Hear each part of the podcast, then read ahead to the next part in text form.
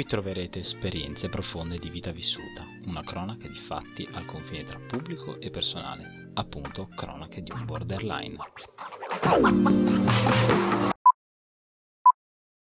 Ho la dislessia, anzi per essere più precisi ho la disgrafia e la disortografia, ma non l'ho sempre saputo. D'altra parte, quando nasci non hai addosso un cartellino con su scritto difettata, quello arriva dopo.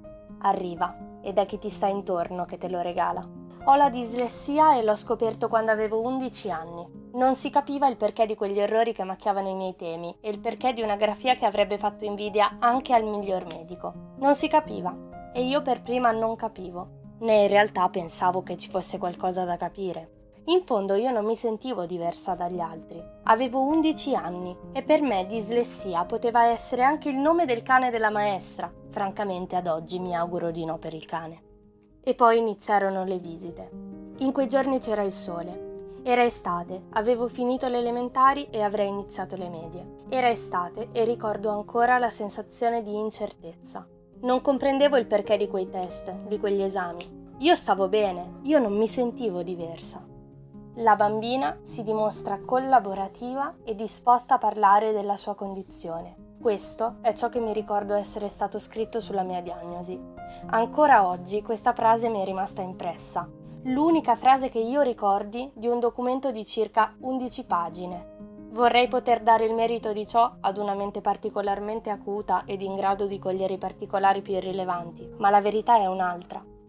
La verità è che io non mi ricordo neanche cosa ho mangiato a cena, e quella frase mi è rimasta in mente perché è perfettamente in grado di descrivere come io mi sentissi all'epoca. Io mi sentivo come mi ero sempre sentita, una bambina. Non vedevo la mia diagnosi come qualcosa tale da potermi definire, catalogare. La mia dislessia non mi definiva. Io non stavo parlando di lei, io stavo parlando di me. Se poi potevamo dare nome ad una mia difficoltà, tanto meglio. Ma io non ero lei. Potessi tornare indietro, probabilmente abbraccerei quella bambina e le direi all'orecchio che ha ragione e che sono orgogliosa di lei. Lei però non può dire lo stesso. Io quella bambina l'ho delusa. Non è avvenuto tutto all'improvviso. Nessuno mi ha fatto il lavaggio del cervello nel sonno, né ho preso una botta in testa. Ma mentre crescevo, mentre andavo a scuola, iniziavo sempre di più a sentire la differenza tra me e gli altri. L'ho sentita in prima media, quando durante l'ora di matematica la mia professoressa di italiano mi ha chiesto di uscire un attimo per aiutarla a decifrare il mio tema. L'ho sentita quando mi sono resa conto che nell'ora di educazione tecnica per me era impossibile tracciare una linea senza scalfire il foglio. E l'ho sentita chiaramente nelle risatine di due delle mie compagne, quando in terza media la professoressa di inglese, correggendo la mia verifica, mi ha fatto notare un errore di ortografia. Ho sentito che ero diversa e col tempo ho confuso questa differenza con me stessa. Io non ero più soltanto me, ero me più la dislessia, pacchetto all inclusive, contrattato senza possibilità di recessione.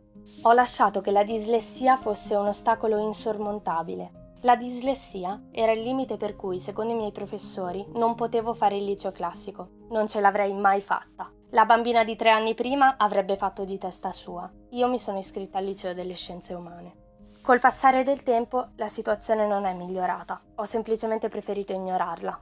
Durante gli anni del liceo ho scelto di dimenticarmi di quella parte di me, una parte che, dal mio punto di vista, sarebbe stata sempre il motivo per cui io sarei stata un passo indietro agli altri, la parte che mi rendeva diversa. Ho preferito dimenticarla, ma lei non si è dimenticata di me. Ancora oggi non saprei spiegare bene come è accaduto, ma nel corso di quegli anni le mie difficoltà sono diventate il motivo per cui avere paura di ciò che invece prima amavo, la scrittura. Per me scrivere non era più un modo per esprimermi, ma era diventato, giorno dopo giorno, un costante sforzo di perfezione, nel tentativo di non sbagliare, di non cadere. Le parole mi sono diventate estranee, rigidi schemi che io potevo facilmente rompere. Così è stato per cinque anni, cinque anni coronati dal colossale fallimento al tema della maturità. Non dirò qui il voto solo per dignità. Un fallimento che sembrava confermare l'ipotesi che avevo sviluppato. Scrivere non faceva per me.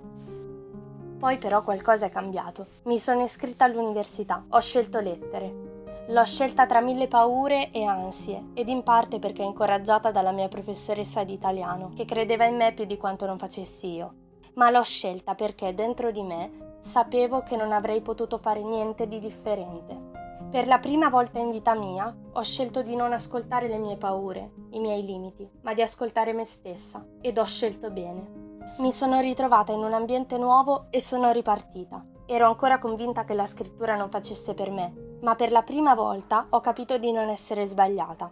Avere attorno un ambiente che sentivo essere davvero giusto per me, un ambiente in cui sentivo di poter essere me oltre tutte le barriere che mi ero imposta, è stato il mio punto di partenza.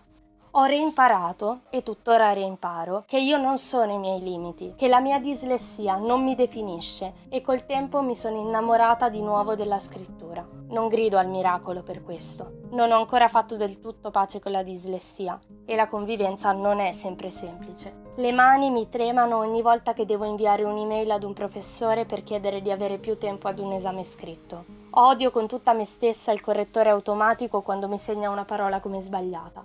Ho un evidente problema con gli accenti e ancora oggi vorrei non dover convivere con tutto ciò, ma oggi so che quella bambina aveva ragione.